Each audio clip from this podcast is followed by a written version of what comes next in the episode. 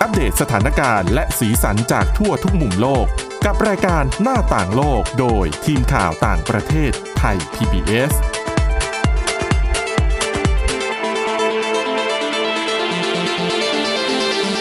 สวัสดีค่ะ ต้อนรับคุณผู้ฟังเข้าสู่รายการหน้าต่างโลกนะคะ มาอัปเดตสถานการณ์แล้วก็สีสันจากทั่วทุกมุมโลกกับทีมข่าวต่างประเทศไทย PBS ค่ะ วันนี้อยู่กับคุณวินิษฐาจิตกรี แล้วก็ดิฉันทิพย์ตะวันเทระในยพงค์ค่ะ สวัสดีค่ะ สวัสดีค่ะ วันนี้นะคะ เรายังคงมีเรื่องราวเต็มเปี่ยมเกี่ยวกับเรื่องของการแพร่ระบาดของโควิด -19 แล้วก็สายพันธุ์โอมิครอนมาฝากกัน ค่ะ ตอนนี้นี่ ดิฉันว่าตัวเลขระบาดเรื่องของสายพันธุ์โอมิครอนนี่ไปจะ 200 ประเทศทั่วโลกแล้วนะ ค่ะ เนาะคือแพร่ระบาดไปไกลมาก แต่ว่าที่น่ากังวลเนี่ยอะอะขออภัยค่ะ แพร่ระบาดไป 149 ประเทศทั่วโลก อืม อืม ที่น่ากังวลตอนนี้ หลายคนจับตามองคือสหรัฐอเมริกา ค่ะ ตัวเลขนี่ คือผู้ติดเชื้อรายใหม่นี่ทำลายสถิติ แทบไม่เว้นแต่ละวันเลยนะ เอาจริง ๆ เนี่ย ตัวเลข ส่วนตัว น่า นะ ตกใจอะ รู้สึกว่าน่าจะมีหลายคนที่คล้าย ๆ กัน เลิกดู เลิกตามตัวเลขผู้ติดเชื้อไปละ ใช่ เพราะ เพ เจ ราะ อ มันแบ โอบมิค เร็ ร ว อนปั๊บ อืมเร็วมากเหลือเกิน ล้าว่า นะ แต่อืมผู้เชี่ยวชาญบางคนเขาบอกนะว่าที่ตัวเลขสหรัฐเนี่ยอาจจะดูเยอะหน่อยนึงเนี่ย ส่วนหนึ่งเป็นเพราะว่าตัวเลขเยอะๆเนี่ยมักจะเจอช่วงวันจันทร์ เพราะสหรัฐเขาบอกว่า อ๋อ ไม่นับเสาร์อาทิตย์ คือเสาร์อาทิตย์น่ะไม่ได้นับตัวเลขแบบ มีบาง จจั รัฐ เท่า ไง ไหร่ บางรัฐหยุด อ่า ไม่ ดั ราย นั้น งาน บางตัวเลขค่ะคือเป็นเลขผู้ติดเชื้อที่เขาสะสมมาช่วงเสาร์อาทิตย์ อาจ แล้ว จะบ ก็ อกว่า มารวมตู้รวมกันตุ้มวันจันทร์ ก็ เงี้ย คือดองมาสองวั ใช่ น ใช่ก็เลยอาจจะแบบตัวเลขสูงกว่าสะหน่อยนึง คือถ้าจะดูให้ดีจริงๆเนี่ยอยากจะรู้เนี่ยควรจะดูค่าเฉลี่ย 7 วันดีกว่า อืมอืมเพราะว่าอาทิตย์ที่แล้ววันจันทร์หลังปีใหม่เนี่ย อ่า ก็เป็นแบบนี้เหมือนกันที่ ใช่ ทะลุล้านไปอ่ะ แต่ก็บอกไว้ก่อนอย่างที่คุณวินิษฐาว่า คือตอนนี้จะดูตัวเลขผู้ติดเชื้ออย่างเดียวไม่ได้ไง ค่ะ คือก็ต้องดูตัวเลขเรื่องของผู้ป่วยอาการหนัก คนเข้าโรงพยาบาลเรื่องเตียง ICU ต่าง อืม ๆ นอกจากสถานการณ์ในสหรัฐ สถานการณ์ในยุโรปน่าตกใจมากเหมือนกันนะคะ ก็อย่างที่เรารู้มาสักพักอะเนาะเป็นที่แรกที่เจอโอมิครอนไปถล่มแล้วก็จำนวนผู้ติดเชื้อ เขาบอกว่า 2 สัปดาห์ที่ผ่านมามีผู้ติดเชื้อรายใหม่ เพิ่มรวมกันในยุโรปนะคะ เกิน 7 ล้านคน อืม เกิน 2 เท่าตัวนะสปสัปดาห์แรกนะ เอาใหม่ สัปดาห์แรกของปีนี้ ติดเชื้อเกิน 7 ล้านคน แล้วคิดเป็นอัตราส่วนก็คือเพิ่มขึ้นประมาณ 2 เท่าตัวในช่วงแค่ 2 สัปดาห์ทำให้ตอนนี้สำนักงานขององค์การอนามัยโลกในภาคพื้นยุโรปเนี่ยเขาก็เตือนนะคะ ว่าอีกเนี่ย6ถึง8สัปดาห์ข้างหน้าก็คือเดือนครึ่งถึง 2 เดือนไม่เกินนี้ กุมภามีนา อ่ะยุโรปประชากรเกินครึ่งจะติดเชื้อโควิด -19 เกินครึ่งเลยไม่ธรรมดานะ นี่คือนับแค่โอมิครอนนะ ใช่ ใช่ ฮะเขาไม่ได้บอกว่าเป็นโอมิครอนไหม คือ แต่ นับ ว่า โควิด1 9ที่ติดใหม่ไหมคะ ใช่ค่ะ หรือว่านับตั้งแต่ตอนที่นู่นเลยปี 2020 เขาไม่ได้ลงรายละเอียดเอาไว้ แต่เขาพูดว่ามันเป็นผลจากโอมิครอน ซึ่งมันก็ไม่ได้น่าแปลกใจสักเท่าไหร่ อย่างที่เราเห็นเห็นสถานการณ์กันมาในหลายประเทศ แล้วก็นอกจากจะมาเตือนเรื่องว่า โอเค เดี๋ยวอีกแป๊บเดียวเนี่ย จะติดเชื้อกันครึ่งทวีป อีกเรื่องหนึงที่เขาเตือนก็คือ ตอนนี้เนี่ยอย่าอย่าเพึ่ง อย่าเพึ่งคิดว่า อืม ไอ้เจ้าโอมครอนเนี่ยเป็นเหมือนกับไม่ได้ต่างอะไรจากไข้หวัดใหญ่ เป็นโรคประจำถิ่นแล้วเอาว่าอาการ แล้วยิ่ง เบาเหลือเกิน หลายๆคนก็นะ เพราะว่าเจอเรื่องของอาการเบาเนี่ยแหละ ก็เลยเหมือนกับจำนวนหนึ่งก็เริ่มหย่อนยานด้วยหรือเปล่า ใช่คือเขาห่วงเพราะว่าอ่าช่วงต้นสัปดาห์ที่ผ่านมาค่ะมีนายกรัฐมนตรีของสเปน เหมือนกับแง้มแง้มๆมาเหมือนเขาเขายังไม่ได้ประกาศเป็นทางการนะแต่เขาพูดนะว่า ว่า เดี๋ยวอีกหน่อยนี้อาจจะใกล้แล้วนะ ใกล้ถึงเวลาที่จะต้องปรับเรื่องของนโยบาย อืม แนวทางในการติดตามการระบาดของโควิด -19 เนี่ย ค่ะ เดี๋ยวอาจจะต้องไปใช้วิธีเหมือนกับ เวลาที่เขาติดตามจำนวนผู้ติดเชื้อไข้หวัดใหญ่อะ ยังไงอ่ะ ก็คือ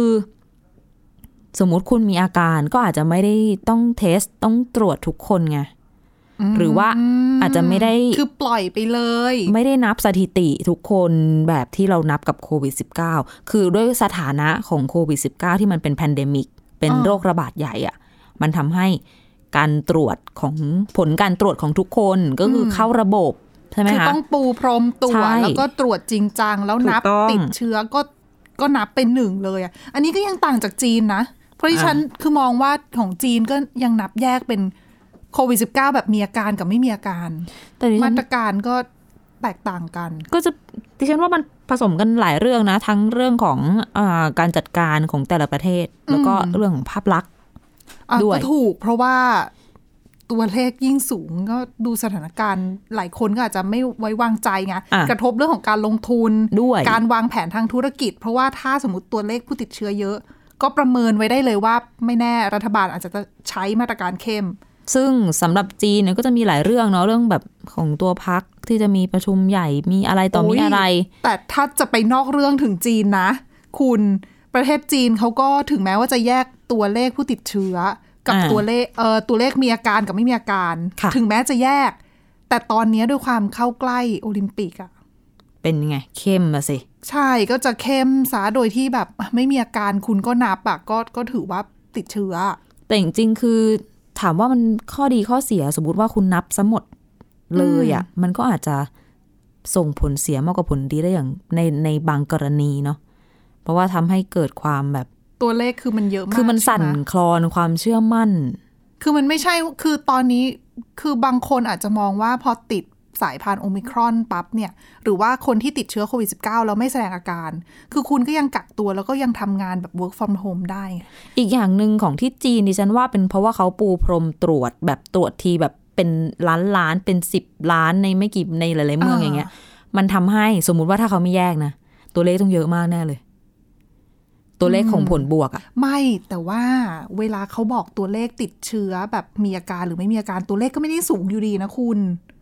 ก็เขาคุมเข้มซะขนาดนั้น ใช่ใช่แต่ มันก็เอาอยู่อะ แต่คือในเมื่อเขาแบบใช้มาตรการขนาดที่มีอย่างที่อาเชื่อว่าคุณผู้ฟังหลายๆคนก็น่าจะได้ยินกันมาบ้างแล้ว เรื่องของยุทธศาสตร์โควิดเป็นศูนย์อะคือถ้าใช้ขนาดนั้นน่ะ ตัวเลขมันกดได้อยู่แล้วไง พูดถึงจีนแล้วแวะไปญี่ปุ่นนิดนึง ล่าสุดก็ประกาศออกมาอีกประเทศหนึ่งว่าเดี๋ยวปิดพรมแดนต่อไปก่อน จะคุมเข้มกันต่อไปถึงปลายเดือนหน้านะคะ ปลายเดือนกุมภาพันธ์ฟูมิโอกิชิดะนายกรัฐมนตรีเขาก็บอกว่า คือรู้สึกว่าที่ผ่านมาที่คุมเข้มเรื่องการเดินทางเข้าประเทศเนี่ย ก็ได้ผลนะ เพราะว่าเขาก็เหมือนขวางการระบาดของโอมิครอนในประเทศได้ในระดับหนึ่ง ตอนนี้ถ้าเข้าญี่ปุ่นเนี่ยนะคะ ถ้าเป็นพลเมืองเอง หรือว่าเป็นชาวต่างชาติที่เป็น resident มีสถานะเป็นผู้พำนักเนี่ยก็คือเข้าได้ แต่ต้องกักตัวในโรงแรม เขาใช้คำว่าสูงสุดคือ 6 วัน แล้วก็ยังไม่จบก็คือกลับไปบ้านก็ให้กักตัวต่อดูอาการ อันนี้แต่ว่าถ้าเป็นชาวต่างชาติอื่นๆ ไปท่องไปเที่ยวก็คือไม่ให้เข้า ก็คือปิดยังปิดพรมแดนอยู่ ก็ให้เฉพาะมีเหตุจำเป็นเนาะเป็นสิ่งที่หลายๆประเทศยังทำแหละ อืม แล้วก็ญี่ปุ่นก็คือชัดนะว่าโอเค เดี๋ยวทำต่อไปก่อนนะ แต่ว่าหลาย ๆ พื้นที่ก็เริ่มประเมินสถานการณ์ของโอมิครอนแล้วเหมือนกันนะ อ๋อเดี๋ยวต้องกลับไปที่สเปน นี่เราข้ามทวีปมาเอเชีย สเปนน่ะก็คือนั่นแหละ ที่องค์การอนามัยโลกเป็นห่วงว่า เออนายกรัฐมนตรีส่งสัญญาณมาแบบนี้เดี๋ยว มันจะเหมือนกับว่าเป็นการทำให้คนเข้าใจว่าทำเหมือนแบบโควิดสิบเก้านี่มันเหมือนไข้หวัดใหญ่อะเหมือนไข้หวัดทั่วๆไปไม่ โร มี ค อะ ประ ไร จำถิ่นอย่างเงี้ยเหรอ ใช่เป็นโรคประจำถิ่นไปซะแล้ว จริง ๆ มันยังไม่ใช่ ยัง คือ ต้อง อะไร ระวัง เป็ อนยู่ นิยามของโรคประจำถิ่น โรคประจำถิ่นก็คือเกิดขึ้นตามฤดูกาลนะคะหรือ ไม่ ว่า หมายถึงว่ากับการที่ถ้าจะลดระดับของโอมเอ่อ อ อสายพันธุ์โน ลดระดับเรื่องของโคโควิด -19 กลายเป็น จากแพน หลัก เด เก มิก ณฑ์ก็ เป็น คือ โรคประจำถิ่นอะ หลักเกณฑ์ของโรคประจำถิ่นหรือ endemic เนี่ยก็คือว่าหนึ่งเกิดขึ้นในช่วงเวลาที่อ่าคาดการณ์ได้ อย่างเช่น อย่างไข้หวัดใหญ่ก็คือ รู้แล้วนะว่าเดี๋ยวปีนี้เนี่ย ปลายปีเป็นหน้าหนาวไข้หวัดใหญ่จะมา และอีกปัจจัยหนึ่งที่มันต่างจากแพนเดมิกก็คือ พอมันคาดการณ์ได้เนี่ย แล้วมันต้องอยู่ในสเกลที่ควบคุมและจัดการได้ด้วย แล้วก็ไม่ทำให้ระบบสาธารณสุขล้มเหลว ล่มสลาย อ่า ข้อแตกต่างตรงนี้ แพนเดมิก คือ เนี่ยคือแบบ อืม โอ้โห ติดกันเต็มไปหมดจนแบบ คือ ล้น มี จนอะไร เงื่ มี ข อะไร ของเรื่องของอาการรุนแรงด้วยหรือเปล่าเข้ามาเกี่ยวข้อง เขาไม่ได้เจาะไปตรงนั้น ดิฉันว่าเขาประเมินในภาพรวมมากกว่า สมมติว่าอาการรุนแรง อ่า แต่สมมติสมมตินะ มีโรคหนึ่งโรคเกิดขึ้นแล้วอาการรุนแรงคนเป็นปุ๊บ แล้วเสียชีวิตอย่างรวดเร็วอะ่ะ มันก็ไม่ได้แพร่ไปไกลไหม ก็ถูก ปัจจัยต่างๆ มันก็เนี่ยมันมันพูดฟันเป็นข้อๆ อาจจะยาก คื ห ฉัน น่อย กำลังมองว่าจากแพนเดมิกเป็นเอนเดมิกของของโควิด -19 เนี่ย คือตอนนี้ถ้าจะพูดว่าเขาระบาดแค่ช่วงฤดูหนาวก็ไม่ได้ไง ใช่ดังนั้น ถูกไหม ก็คือ ล่ะ สิ่งที่อนามัยโลกบอกนั่นแหละว่ามันยังไม่ใช่ อืม และเกณฑ์หลัก ๆ ที่เขาเคย เท่าที่ฉันเคยอ่านมาเขาเขียนไว้ก็คือ ถ้าเป็น endemic เป็นโรคประจำถิ่นเนี่ย มันต้องเหมือนกับคาดการณ์ได้ และบริหารจัดการได้ รับมือได้ความสูญเสียไม่ใหญ่ แต่อย่างโควิด -19 เนี่ย มันใหญ่อยู่นะ มันยังจัดการไม่ได้สักทีเดียว คือ นะ ตอนนี้ตัวเลขคนที่เข้าโรงพยาบาลก็เยอะนะ ถูก คือคิดเป็นแบบ คือตวตอนนี้คนไข้คือเตียงรับโควิดไปเยอะมากเลยนะคะใน ค่ะ ยุโรปรวมไปถึงในสหรัฐอเมริกาด้วย แล้วก็ส่วนใหญ่ก็อ่ะเป็นคนที่ไม่ได้ฉีดวัคซีน อืม แน่นอนว่าตอนนี้หลาย ๆ ประเทศก็ออกมารณรงค์ให้คนไปฉีดวัคซีน กระตุ้นภูมิคุ้มกันกัน เข็ม ค่ะ สามเข็มสี่นะ คือฉีดได้ก็บอกให้ฉีดไปก่อน ใช่ แต่ว่าตัวที่ฉี หลายประเทศก็แบ ด บนี้นะ ใช่ ตัวที่ฉีดแน่นอนก็เป็นวัคซีนตัวเดิมอะที่เราพัฒนากันมาตั้งแต่โควิดสมัยอู่ฮั่น ตัวแรกออริจินอล ใช่ ดั้งเดิม ใช่ ดังนั้นเนี่ยล่าสุดทางเอ่อเป็นกลุ่มเจ้าหน้าที่ผู้เชี่ยวชาญขององค์การอนามัยโลกนะคะ ที่องค์การอนามัยโลกเนี่ยเขาตั้งขึ้นมาเอง เพื่อที่ว่าจะให้มาประเมินประสิทธิภาพของวัคซีนในการจัดการโรค ค่ะ คือเขาชื่อว่ากลุ่ม WHO Technical Advisory Group on COVID-19 Vaccine Composition นะคะ ค่ะ กลุ่มนี้เนี่ยเขาก็มาประเมินว่า เรื่องของวัคซีนโควิดเนี่ยเป็นยังไงบ้างในการรับมือกับสายพันธุ์ใหม่ ๆ คือเขาออกมาพูดเลยนะ ว่าการฉีด วัคซีนกระตุ้นภูมิคุ้มกันอยู่เรื่อยๆอะ ค่ะ ไม่ใช่ทางออกที่ดี อืม เพราะว่าอะไร เพราะว่าวัคซีนกระตุ้นภูมิบูสเตอร์ที่คุณฉีดเข้าไปอ่ะ มันเป็นบูสเตอร์ของวัคซีนตัวดั้งเดิมอ่ะ อ๋อ แล้วคือตอนเนี้ยมันก็คือพิสูจน์แล้วว่า คือถึงแม้ว่าอะจะยังช่วยในการปกป้อง ปกป้องเขาเรียกว่าอะไรการเกิดอาการรุนแรง ลดโอกาสการป่วยหนัก อ่ะถู การเสีย ก ชีวิต แต่อย่างโอมิครอนเป็นข้อพิสูจน์ได้เป็นอย่างดี คือไม่ได้ คือแทบไม่ได้ป้องกันเรื่องของการติดเชื้อค่ะ คือคุณฉีดแล้วคุณก็ยังติดกระตุ้น ก็ยังมีโอกาสติดสูงอยู่เหมือนเดิม เพราะมันเป็นมันออกแบบมาเพื่อรับมือไวรัสแบบดั้งเดิมเนาะ ใช่ แล้วเขาก็มองว่าเนี่ยโอมิครอนเป็นแค่จุดเริ่มต้น ในอนาคตจะมีสายพันธุ์ใหม่ๆ มาอีก ดังนั้นเนี่ยการบูสต์ด้วยวัคซีนแบบเดิมอะ่ะ คือวัคซีนตัวเดิมอ่ะ ค่ะ มันไม่ใช่ทางแก้ที่ดี ไม่ใช่ทางออกที่ดีที่สุด หนึ่งไม่ยั่งยืนแล้วก็อาจจะไม่เหมาะสมด้วย ไม่เหมาะสมในแง่ของเรื่ ใน อง การ ความ จัด เท่า การ เทียม โรคใช่ในแง่ของการจัดการโรค เพราะเขามองว่าคือตอนเนี้ยคือทางกลุ่มอะนะคะเขามองว่าเราเนี่ยไม่ใช่แค่มองว่า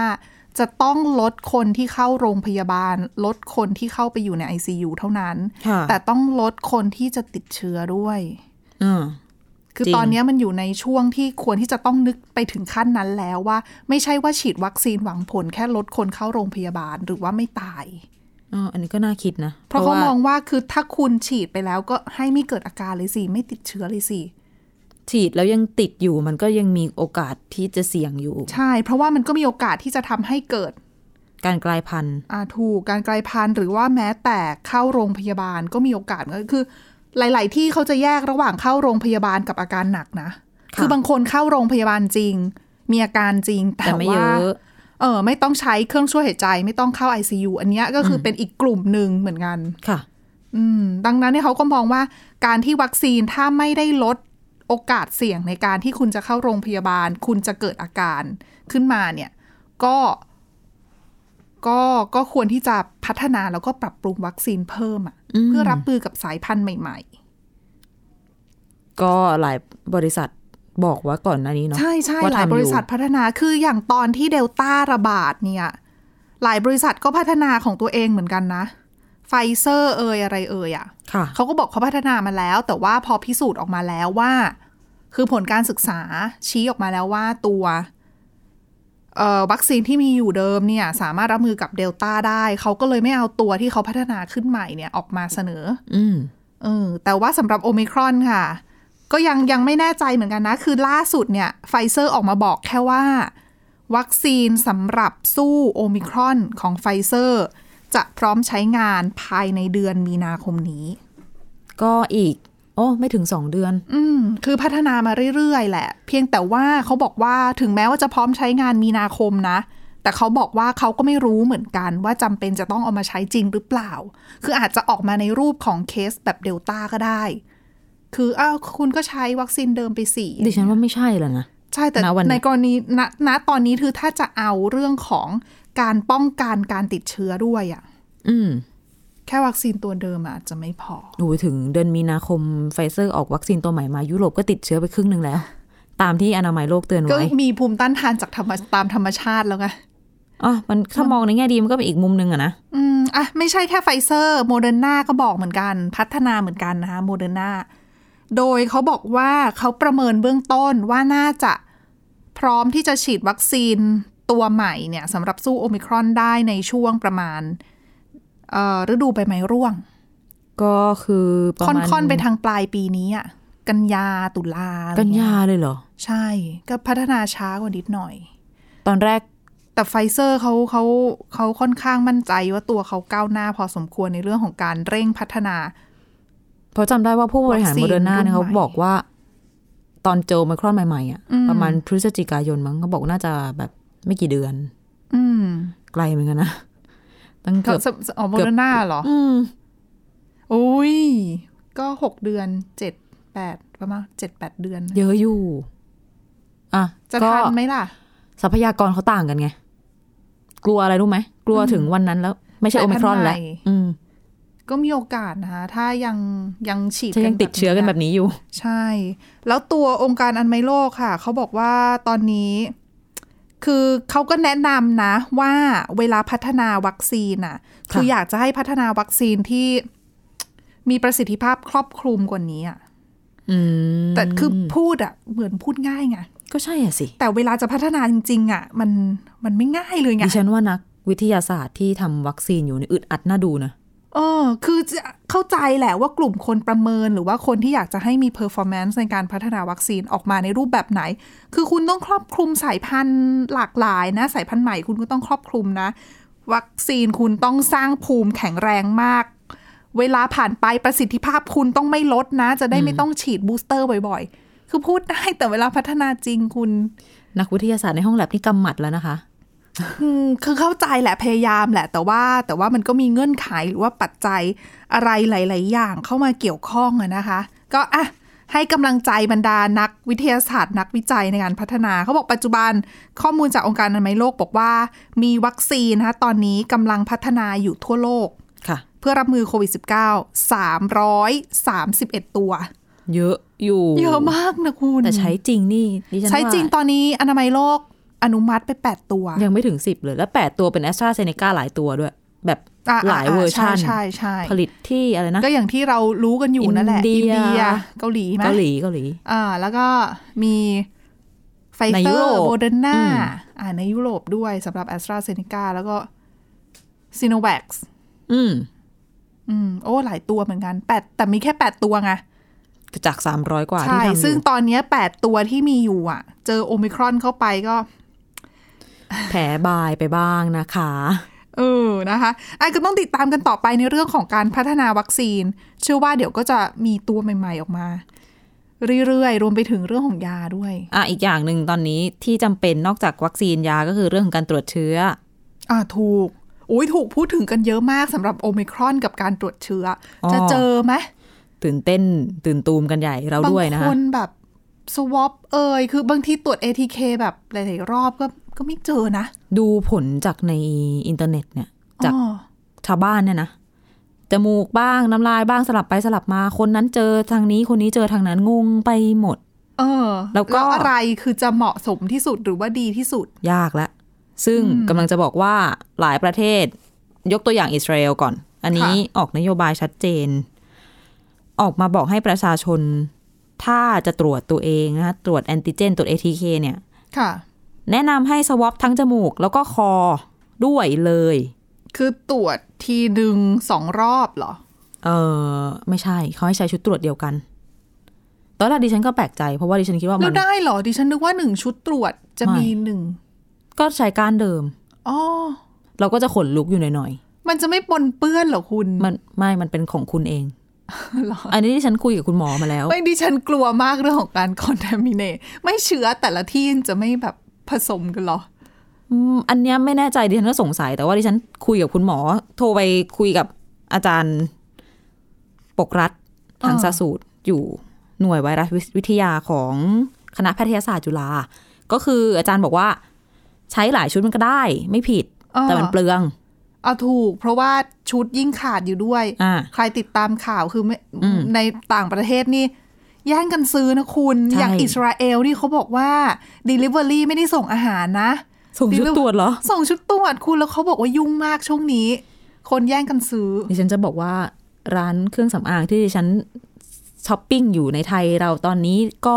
ไม่ขายเครื่องสำอางแล้วนะคะ ขายชุดตรวจค่ะ อ้าวจริงเหรอ จริง มีพรีออเดอร์ด้วย เห็นแล้วก็ อืม โอเค สถานการณ์ คื มัน เป็ แบ น บนี้นะ เป็นคือคนแพนิคเขาบอกว่า คนแพนิคกับการซื้อชุดตรวจ อื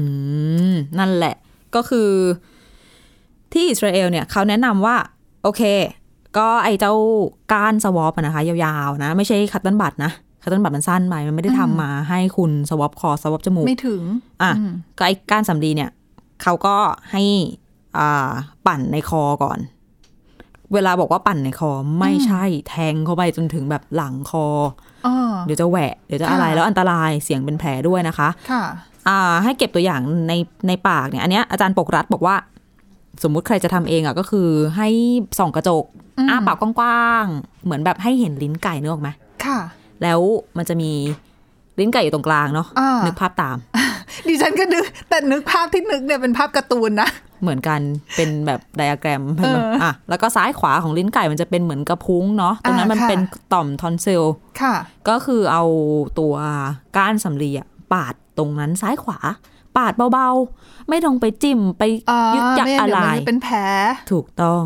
ปาดเบาๆนั่นแหละค่ะ ก็เก็บเนื้อเยื่อมา ค่ะ สำหรับอิสราเอลเนี่ยเขาบอกว่า ปาดในปากเอาน้ำลายเนี่ย แล้วก็เอาไปปั่นจมูกหนึ่งข้าง คิดก็ขนลุกแล้วถูกไหม แต่เขาบอกมาแบบนี้ แล้วก็ทำอย่างอื่นเหมือนเดิมก็คือไป ใส่กระป๋องน้ำยงน้ำ จ ยา มูกก่อนแล้วค่อยปากคุณ